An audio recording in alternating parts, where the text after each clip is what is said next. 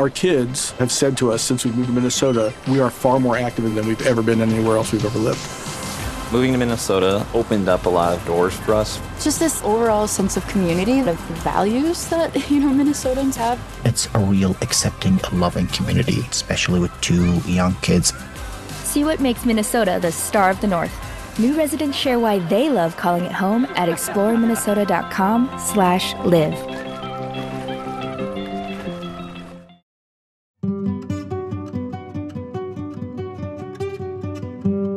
Hi, I'm Adam McKay, and welcome to Bedtime Stories with Adam McKay, the show where we improvise a bedtime story to hopefully help you ease into a wonderful night of sleep during these crazy, bonkers times that we're living through. Hi Adam, how you doing? I'm good, Harry. How are you? I'm I'm good. I'm good too. There was hesitation there. I think you feel pressure because this show, for some people, will be a bedtime show. So you don't want to bring up stressful things. Was there stress? I was I have been thinking about I've been curious to know. Are you someone who's like easily scared or creeped out by stuff? Um no, usually not. I think anyone that knows me knows that the climate stuff has freaked me out in a profound way, which is one of the reasons we're doing this podcast to take deep breaths, to get back in our body, to hear a story. So that has freaked me out. But why? What happened to you? I mean, nothing specific. I moved into a, a new place relatively recently that's it has two entrances, it's on the ground floor. As a kid who saw Scream way too early as a child, home invasion has always really creeped me out. I was always afraid. I was even like afraid of ghosts and stuff. Just like, oh, my my motion sensor light went off outside. Should I be up all night scared or not? But that kind of stuff doesn't bother you. Um, you know what? I think like you have a good lock on your front door, your back door. The dark or noises in the dark. Like Hmm. Are you in an apartment building? it's like a little house. It's like a little back house. Hmm. Yeah, I mean, like, that's not crazy to be a little worried about that. But I would just say make sure you're secure and you're 99.999% going to be okay. You know, we we have it sometimes at our house where there is a motion triggered light and a couple of times I've woken up in the middle of the night with our dog barking and the light was on. Mhm. And it's almost definitely a squirrel or a possum, but you know, you never know. People do try and rob places, but I would say if you have a good bolt lock, good backdoor bolt lock, do you have bars over your windows? No bars over the windows. Oh, you're in trouble. You're in serious trouble. That's, the bars is what did it? Yeah, yeah. Harry, I wanted to calm you down, but yeah, you're in uh Do you think Hyperobject will spring for some no, bars? No. no, no, definitely not. That's Okay. not what companies do. Okay, I don't know. Thought we were Um, kind of a different kind of company. Yeah, you're fine. in, and and I never use this uh, term lightly. You're in a death trap. Wow.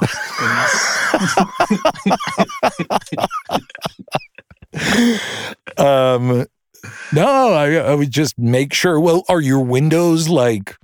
I mean, it's an old place. It's pretty standard. I mean, it's fine. And it's like off the street. It's okay. I just, I can creep myself out. I can like psych myself up. And again, maybe this isn't the best content for bedtime. The only thing is, I think people know nowadays, like, what are you going to get if you rob that house? I mean, it's pretty much a laptop, right? Isn't that? Yeah, yeah, yeah. Yeah, like I get it if you rob a fancy house, you're looking for art and silverware and that kind of junk. Sure. But like, really? Like, why? I don't know, man. Yeah, if I- anyone's listening, I don't have, there's nothing you can take from me. I got nothing. I got nothing worth taking. no, I mean, the only thing I know, you have those solid gold candlesticks. Yeah. And you've got about 320 grand in cash in your place. But it's It'll- hidden very, hidden so well. It's Uh-huh. right underneath your bed. and no one would ever think to look there. And with your gate code, which is so confusing, 321984, Uh huh. no one's even going to be able to get to the back of the house because of that gate code. Yeah. No, it's I picked a great gate code. Your, your fingers don't think to go there.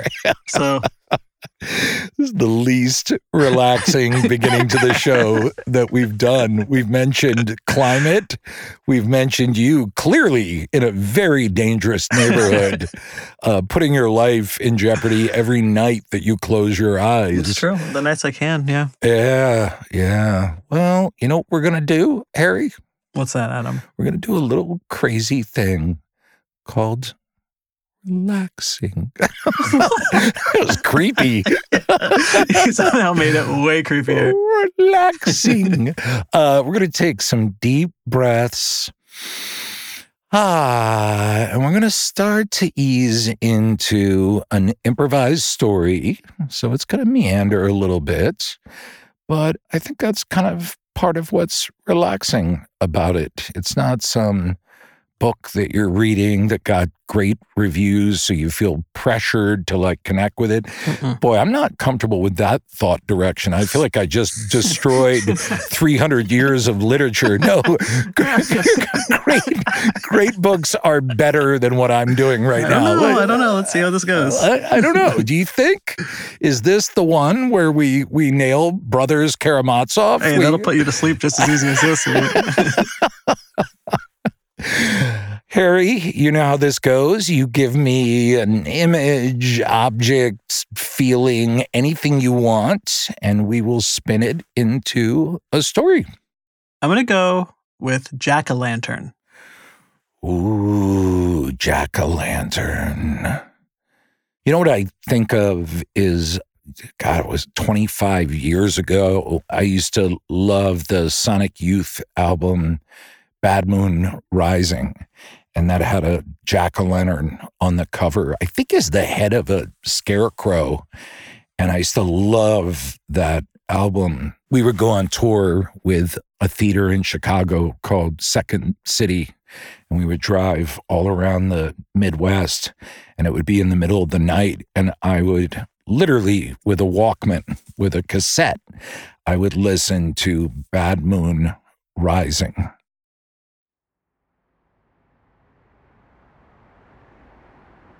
Headlights on the highway cut past us with a rumble and a shake as mostly 16 wheelers shoot by us and an occasional passenger car.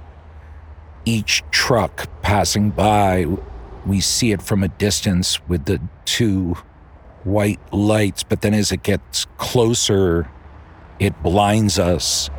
And then the rumble comes at the end, and some rocks kick up over and over. Sometimes a long pause where there are no cars.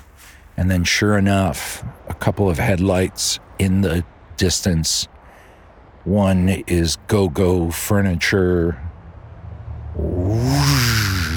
shoots past us.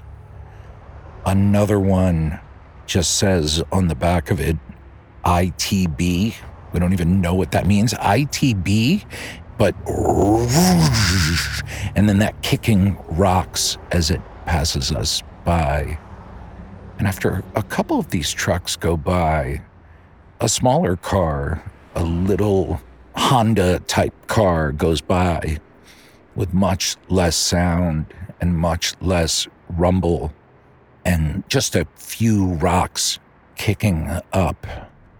And we're inside that car now with Kristen.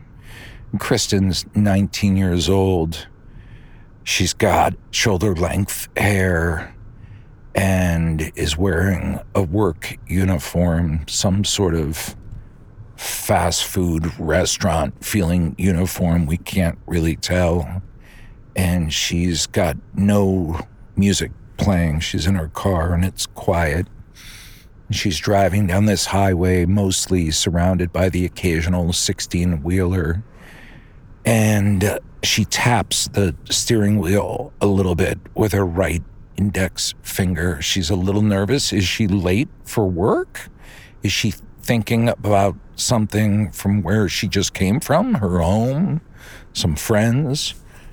And eventually we start seeing those highway signs with like the symbols on them for like gas, restaurant, motel, and she puts her turn signal on and pulls onto the exit ramp, exit 118, and pulls to the exit ramp and takes a right and pulls into a whole rest stop complex. It's one of those places that has like a Hardee's and a Pizza Hut and then like a weird kind of unique thing where they sell like pistachios, like there's a pistachio store. And then uh, obviously there's a big gas station. Kristen takes a right off the exit and pulls into this giant rest stop complex. And it's one of those complexes where off to the right, the big trucks can park and the truckers can sleep, or they can come in and have a bite. And on the far side of the complex, we actually see a sign for showers, 1299.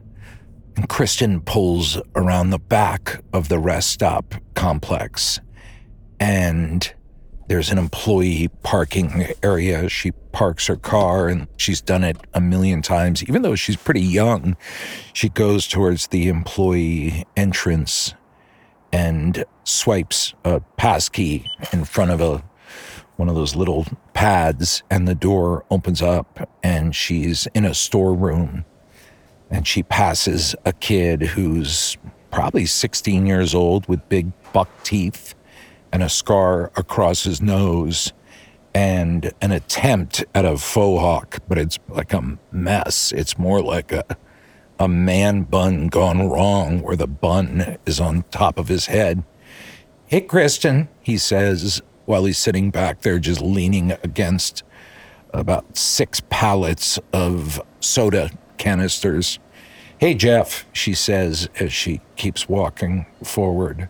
She opens another door and then she's in a kitchen area, but it's not a traditional kitchen area. It's a fast food kitchen area, which is very different because everything is about reheating and deep frying. And there are about four people working there.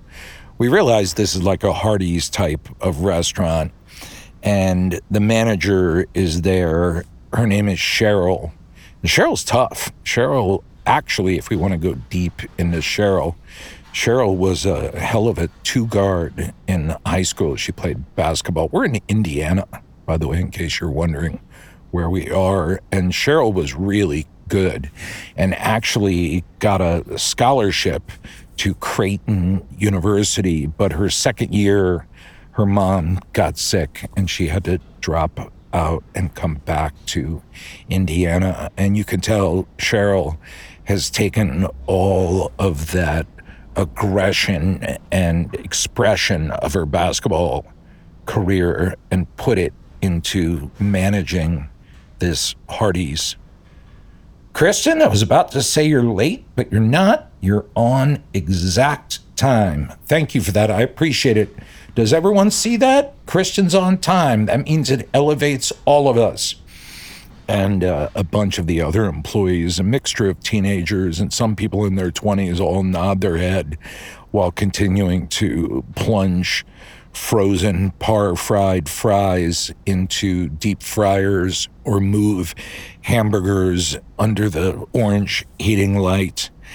And Kristen keeps walking forward. She knows exactly where she's going. She pushes through another door, and now she's out at the front counter, and there are two people working two of the four cash registers that they have here at this fast food restaurant.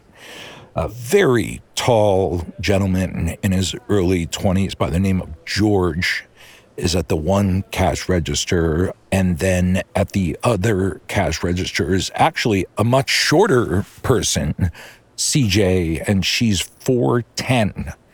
Very pretty with a bob of hair and definitely a fun, sparkly kind of attitude. Hey, Kristen, how you doing? She says, and Kristen says back to her, Hey, CJ, hey, George, how's it going? It's slow.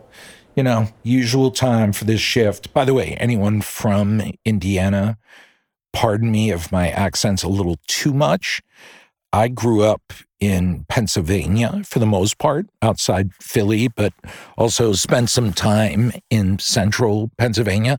I was always struck by how the accents would shift. Like somehow you'd be in like Altoona in the middle of Pennsylvania and you'd pull up to a gas station. The guy would be like, Hey, how you doing?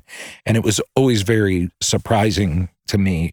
And then other times you'd hear no accent. Uh, Harry, you're from Indiana, right? I am. Yes, I am from Indiana. What part of Indiana? I'm from central Indiana, kind of near Indianapolis. And yes, as you get more south, or just kind of sometimes randomly, you'll get some people with some little twinge of an accent. And can you tell us again what your gate code is?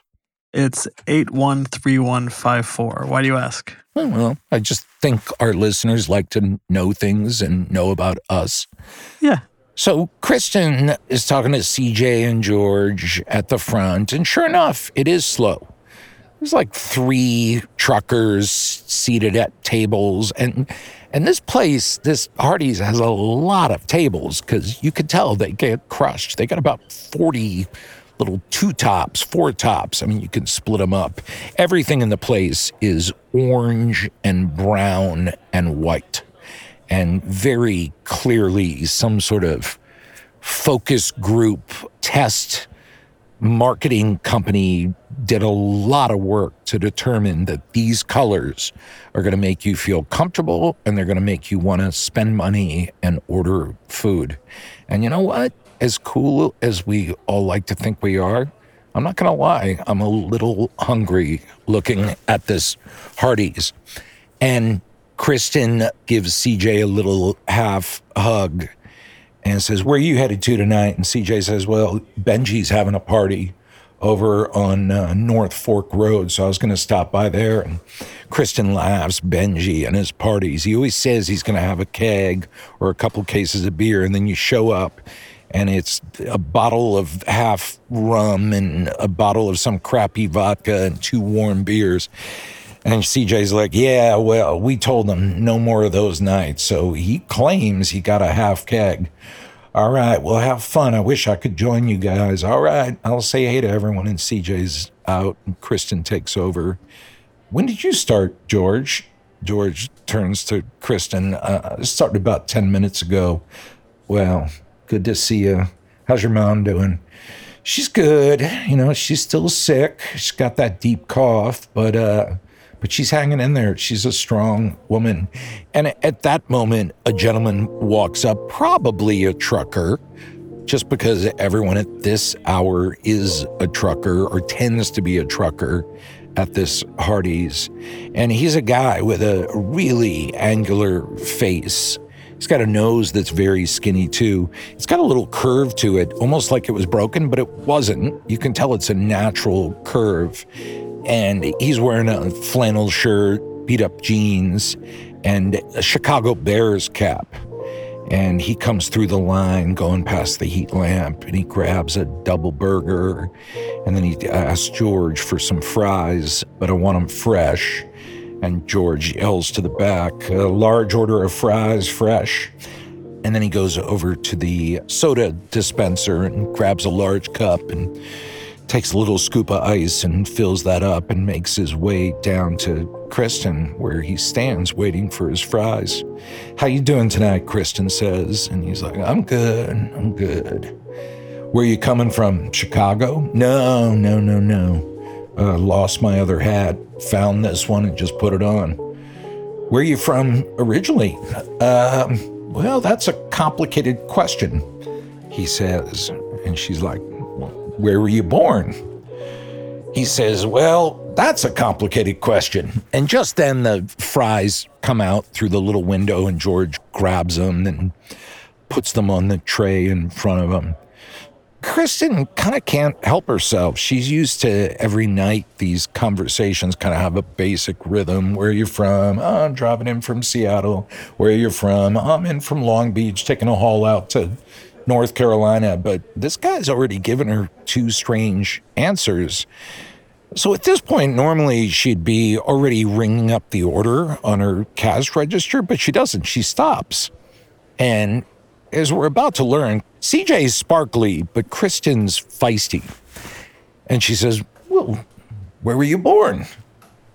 And he takes a beat, this gentleman with the angular face and the curved nose, and he says, Well, I was born on a submarine.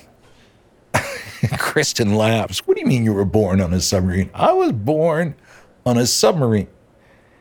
And Kristen doesn't miss a trick. Pretty much all of the submarines out there are military. My dad's in the military. You can't have a pregnant woman on a submarine. He said, Well, my mom was hoping to get a promotion and she got pregnant and she covered it up. And uh, about 38 years ago, she was on a U.S. naval submarine off the coast of Portugal when her water broke, and then I popped up. You've got to be kidding me. By now, Kristen is ringing up the order, which is like automatic for her. And uh, her fingers are tapping on it. And she says, Well, that'll be 998. And he's like, All right. She says, Well, that's got to be the strangest birth story I've ever heard. And he says, uh, Well, honestly, that's not the one fifth of it. Uh, a bunch of other strange stuff happened. Uh, I've had quite the life, but uh, here you go. Here's a 20. And Kristen, once again, processes it pretty easily and gives him back $10.02. And and this guy seems like a good guy, the guy with the angular face and the bear's cap. And he puts the two cents in the take a penny, leave a penny little plastic thing next to the cash register. And she can't help herself. Just once again, this is a place of routine, it's a place of shifts. People come in, they say the same things, they make the same jokes. Occasionally there's a creep. Occasionally there's someone that's extra nice. Occasionally even someone from her town, which is about four miles back up the highway and then about a mile and a half down where she lives, a little town called Ledford. And she's like, Well, why is it complicated where you're from? And he looks at her and he says, Well, what the hell? It's midnight. We're in a Hardee's. We're off the highway in Indiana, and you seem like a nice person. I'm from a government laboratory. Kristen laughs. Now she realizes the guy's pulling her leg. He's just, she occasionally would see this with certain long haul truckers. They would put on a fake accent, they would create fictions for themselves. Usually it was the creepy guys who were trying to pick up on her, even though she's pretty young. But they would create a whole fictional life and stuff. So she just laughs. And uh, in the middle of her laughing, he just says, I'm not kidding.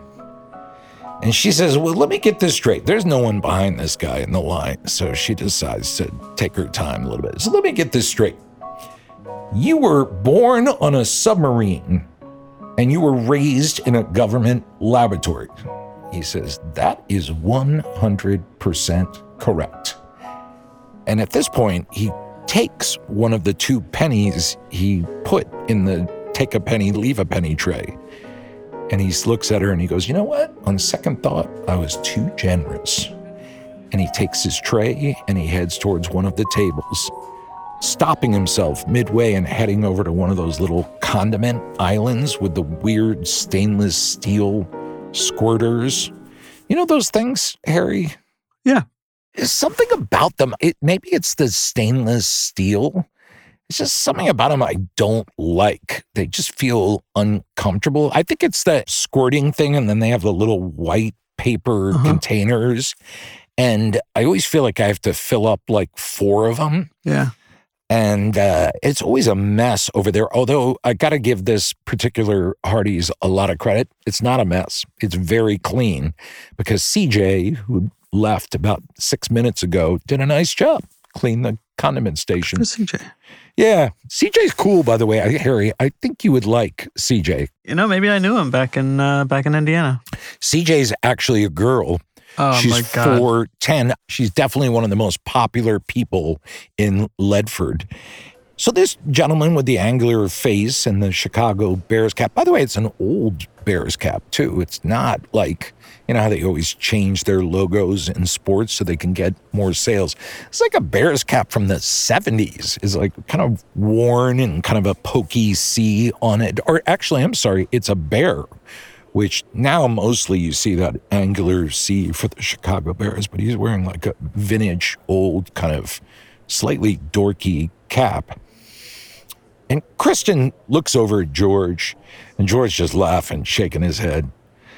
I don't know why you talk to those people, Kristen. You always have the strangest conversations. And Kristen kind of in the corner of her mouth was like, Did you hear that one? And he's like, Yeah, but you know, people just drive past. They don't ever think they're going to see you again. And they say crazy shit. Do you remember that guy who told you he won the lottery? Yeah, I remember him. The giveaway was that he was wearing uh, $8 sneakers and he paid with a coupon. Yeah, George laughs. That's true. Usually, lottery winners do not pay for fast food with a coupon. Kristen's like, you know, what else are we going to do? I mean, half the fun is seeing who drives through this place on the graveyard shift.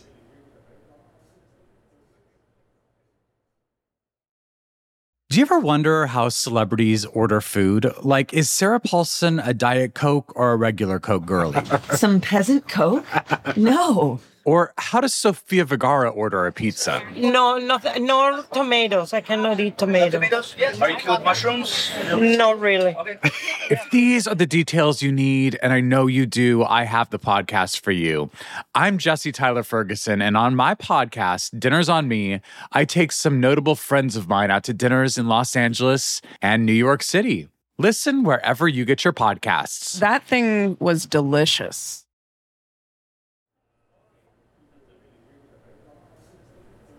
Kristen feels a hand on her shoulder, and it's her manager, Cheryl.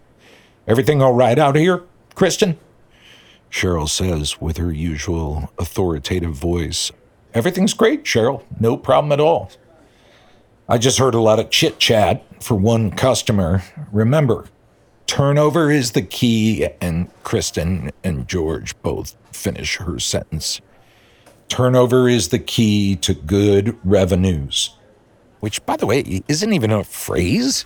Like Cheryl says it like it's going to rhyme or it's catchy, and it's not. It's just like kind of naked information, which George and Kristen and CJ, they always laugh because Cheryl always says things like they're phrases, but it's just informational. Kristen, she liked poking Cheryl a little bit, but she knew how to far to go. And she's like, Cheryl, there's hardly anyone here. Don't worry, I would never, ever slow down the line. And Cheryl said, Good, because you know if the line slows down, and once again, George and Kristen finish her sentence, then that means we do less business. Once again, no rhyme, no cleverness but Cheryl constantly repeated these phrases. There was even a time about eight months before where Cheryl had printed up these, once again, like just informational phrases on big banners and put them around the restaurant. But then a regional manager had showed up, and uh, two days after he visited the restaurant, all those signs came down. So clearly, Cheryl's push to go to the statewide office or the regional office had not gone well with her phrases, but she had not adjusted in her conversational stylings with the employees. And right at that moment that Cheryl's talking to Kristen, there is suddenly a fairly loud explosion. And let me be clear this is not a fiery sort of bomb explosion. It's almost like, I'm trying to think of a comparison, uh, like a tire blowing out. You can tell there was a lot of pressure and it burst, you know, which is technically an explosion, but that's what it kind of sounded like. Well, there are only three other or four people in the Hardee's, and then Cheryl and George and Kristen behind the counter. But immediately upon this kind of bursting sound, a couple of people peeked through the window, and even Gregory, who works stock, even came through the door to see what's going on. And Kristen looked over, and where the man with the angular face and the vintage bear's cap was sitting, the table was knocked over and the food was scattered all about the floor with the little white paper condiment cups of mustard and ketchup scattered. The chair was still standing upright, but the man was nowhere to be seen. What the hell was that? Kristen said. Cheryl, right away, watch your language. If we cuss, that creates, and then Cheryl and George completed it, a muss. That one actually did rhyme, but no one could figure out what it meant. Like maybe must means that like customers will get upset. Harry, do you have a theory on what that could mean? Yeah, I mean, there's that phrase "no fuss, no muss," which would imply that it's muss is something like a fuss. I guess so. I mean, by the way, don't get me wrong. Cheryl's a very good manager. She's actually running with the longest streak in the Midwest for accurate register counts, drawer counts. Seven months and 11 days, which is really hard to do if you're running a fast food place or retail, because there's always a dime or a nickel that gets lost. No one knew at the Hardee's, but Cheryl at the end of the night was always making the count accurate out of her own pocket. And there was even two nights where she had to put in like $180 and then another night, $340. That's a whole separate bedtime story. but there was a gentleman who was working there who said he was 25. But then Cheryl saw a tattoo on his arm that was clearly from the first Iraq war, the George Bush Iraq war with Kuwait. And that made no sense that someone was 25. So she kind of thought the guy was like 44. And she was pretty sure that guy took a couple of grand out of the Hardee's, but she didn't want to take the hit on it. So she fired him for some made up reason and got him out of there. Once again, I'm giving you the quick version of that. That's a long, elaborate story. And down the road, if you ever want to hear the story of Cheryl and Keith, it is, I- I'll be honest with you, Harry, it's a much better story than the story I'm telling. okay, well let's let's hope we get we get more episodes so we can finally hear Cheryl. Should I Keith. just shift to the story of No, no, no. We're almost okay, done here, No, no, no. You're right. You're right. Because this is weird what's just happened. Yeah. We've just heard the sound of like a container exploding. And this guy who had said very strange things to Kristen in the line about how he was born on a military sub, which, by the way, maybe. But then he also said he was from a government laboratory. And this gentleman who was seated at that table, we've just heard a loud explosion. We're seeing food all over the ground. The table is tipped over. Everyone in the restaurant, their head jerked immediately in this direction, but the guy is gone. And the amount of time after hearing the explosion and looking a seventh of a second. So there's no way the guy ran out the door, which, by the way, the door is like 20 feet away from him. It's down on the southwest corner. So Kristen and Cheryl and George are all standing there. And Cheryl, once again, talented athlete. I don't want to downplay the time she had at Creighton University. She wasn't just on their roster. Her sophomore year, she scored 14 points a game and led the conference in block shots. I mean, she was talented. There was like an outside chance she could have played overseas, not the WNBA. But anyway, Cheryl's quick. So Cheryl is out from behind the counter over by the table and looking around confused. And she turns to Kristen and she says, Was there someone here? And Kristen, who's also equally shocked, looks back at Cheryl and says, He was just there. That was the guy that I was talking to. And in the back, because southwest is where the door was behind the guy with the angular face. But on the northwest corner of the restaurant, there's another trucker seated there who's a regular, actually. And his name's Tate. And Tate's a big, heavy guy. Tate might be like 480, 6'1. He wears a cap that just says Yummy Bear on it. He stands up and he's like, Cheryl, I swear, as the day is long, there was a gentleman sitting there one second ago. Kristen now comes out from behind the counter. And usually this would be a big no no with Cheryl.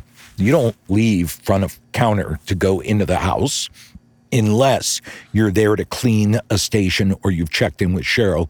But at this point, Cheryl's actually, for the first time that Kristen's ever seen, flustered. So Kristen's out there and she's like, Cheryl, I swear to you, there was a guy sitting here a blink of an eye ago. And George, who's a tall gentleman, I mean, George is probably six six, even though George is the sweetest guy you will ever meet. By the way, taking care of his sick mom. And George is fairly easily flustered, but even for George, he's very flustered. And he's almost got tears in his eyes as he looks at Cheryl and says, I was looking at him when I heard that explosion sound. He was right there. Cheryl quickly runs down to the far side of the restaurant, that southwest door, opens the door and looks around. There's no trucks moving, no one's driving away, no one's running, no one's doing anything. Cheryl peeks back into the door and says to Kristen, Call 911. We may have a terroristic occurrence.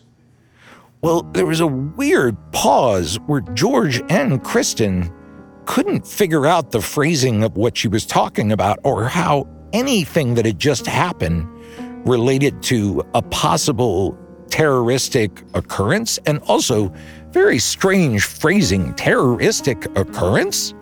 And how did you make that leap? But then Kristen looked at Cheryl's face, and Cheryl was white as a ghost. She was freaked out, and she realized nothing that was happening now was in the ordinary. Well, Kristen went to the kitchen where there was a phone, literally a red phone with buttons on it that was there to dial 911 in case someone drunk came in or to dial 411 for information if they needed it.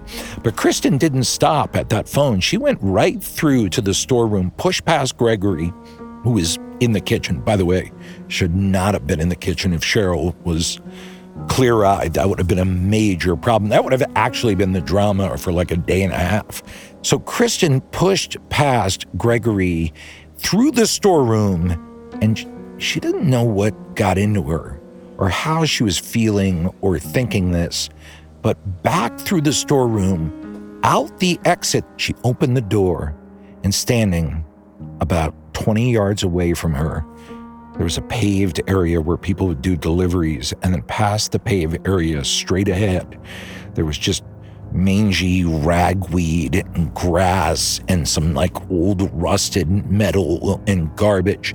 And right on the divide between the grass and the pavement was standing the man with the angular face and the vintage bear's cap. And he was looking right at Kristen. And it's hard to tell in a moment like that where you're truly shocked or confused how much time goes by. But for Kristen, it felt like 30 seconds. And you know, Kristen, she has a sharp mind. I think she was pretty close that's how long this eye to eye silence lasted between her and the guy with the angular face and the bear's cap standing 20 yards away from her. And finally, Kristen exhaled. And the gentleman in the bear's cap said, I told you. The end. It did kind of get creepy at the end, I will say. I know. I didn't mean for it to. I had set up this big mystery with this guy. I just like the idea of like a rest stop Yeah. and the kind of routine, and then this guy. But it's not necessarily creepy, I is mean, it? no, I think nothing creepy happened really, but just the image at the end, uh, you know, It's a little was, creepy. Was a little creepy. It was. But it was. I did identify some as your producer. I did identify, identify some great merch opportunities. I think we should make a shirt that says, "If we cuss, it creates a muss." so true, though. If you really think about it, Cheryl's right on that one. I mean, Cheryl, as a font of wisdom, I can't. I really hope we get to hear her story with Keith. I mean, the only thing I'm going to tell you about the Cheryl Keith story is that might be one where we have to do like a warning beforehand, Sure. like extremely adult content, Oh, because it goes in a lot of directions. Some of them violent, some of them beautiful, some of them like you're watching Willy Wonka, like just, you know, gorgeous. But there's so many emotions in the Cheryl Keith story that without exaggeration might be a story that can't like how often do you say that that might be a story that can't be told yeah. All right. Well, don't ask me questions I just hope one day I say the right word that triggers you to be able to tell that story. i mean honestly that one's you know i mean podcasts are great but not everything's for a podcast that might be you and i out by the airport with a bucket of Rolling Rocks just watching the planes land over us. And that might just be one of those moments where it just gets really real. And I'm like, you want to hear the story Yeah. of Cheryl and Keith? Yeah, we do have those moments. Yeah. Sometimes, yeah, Harry and I will, will go sit in Long Beach with uh, both of us with a, a big 32 ounce root beer Mhm. and uh, just sip on it, look at the water. But I'm never as honest as we get in those moments. And we get honest Yeah, brutally honest. brutally honest, uncomfortably. Like Yeah. pe- people have walked past us and stopped and said, "Guys, pull it back a little bit. That's Yeah. too much." People film us. They threaten to call the cops.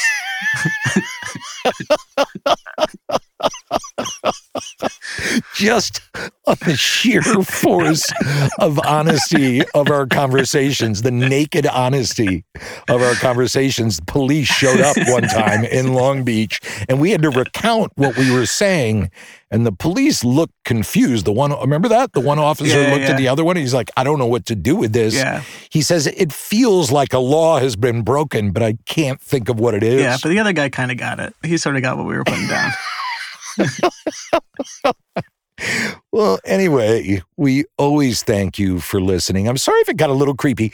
It was supposed to be a little funny, but it got, got a little creepy. Gets away from you. They're improvised. These are improvised stories, folks. Uh, the Cheryl Keith story is not improvised. That I have written, and it's 741 pages long. Parts of it are literally redacted, like there's black lines through them. That may be the last episode we ever do, Harry. Well, I hope we never record it then because I want to do this forever. That's so nice what you just did. That's my job. I want to keep a job. oh, now it got now it got more naked. Oh. It's that honesty, baby. All right. Hope you guys enjoyed. We love you. Hopefully, you're asleep right now and you're not hearing any of this. Or if it was in the middle of your day, you're very relaxed. Maybe you already got to being relaxed and you've turned it off at this point. Never forget Harry's gate code 183456. And uh, thank you for listening to uh, Bedtime Stories with Adam and Harry. Did we change the name? Did we put your name in there? Let's keep it out of there now. All right. Oh, wow. Wow. There's a big wave of judgment behind that of Harry keeping his name clean. All right. Good night, everyone. Good night. That was extremely fun. Bedtime Stories with Adam McKay is a production of Hyperobject Industries and Sony Music Entertainment. It's executive produced by Adam McKay, Claire Slaughter, and me, Harry Nelson, with production assistance by Jordan Allen and Zaylee Mahone. Engineering, sound design, and original score by Isaac Lee. Thanks for listening, and if you're dreaming right now, hopefully there's like some sort of weird bird thing, but like a friendly bird. Uh, just a suggestion. Okay, goodbye. Hyperobject. Our kids have said to us since we moved to Minnesota, we are far more active than we've ever been anywhere else we've ever lived. Moving to Minnesota opened up a lot of doors for us. Just this overall sense of community, of values that, you know, Minnesotans have. It's a real accepting, loving community, especially with two young kids. See what makes Minnesota the star of the North. New residents share why they love calling it home at exploreminnesota.com/live.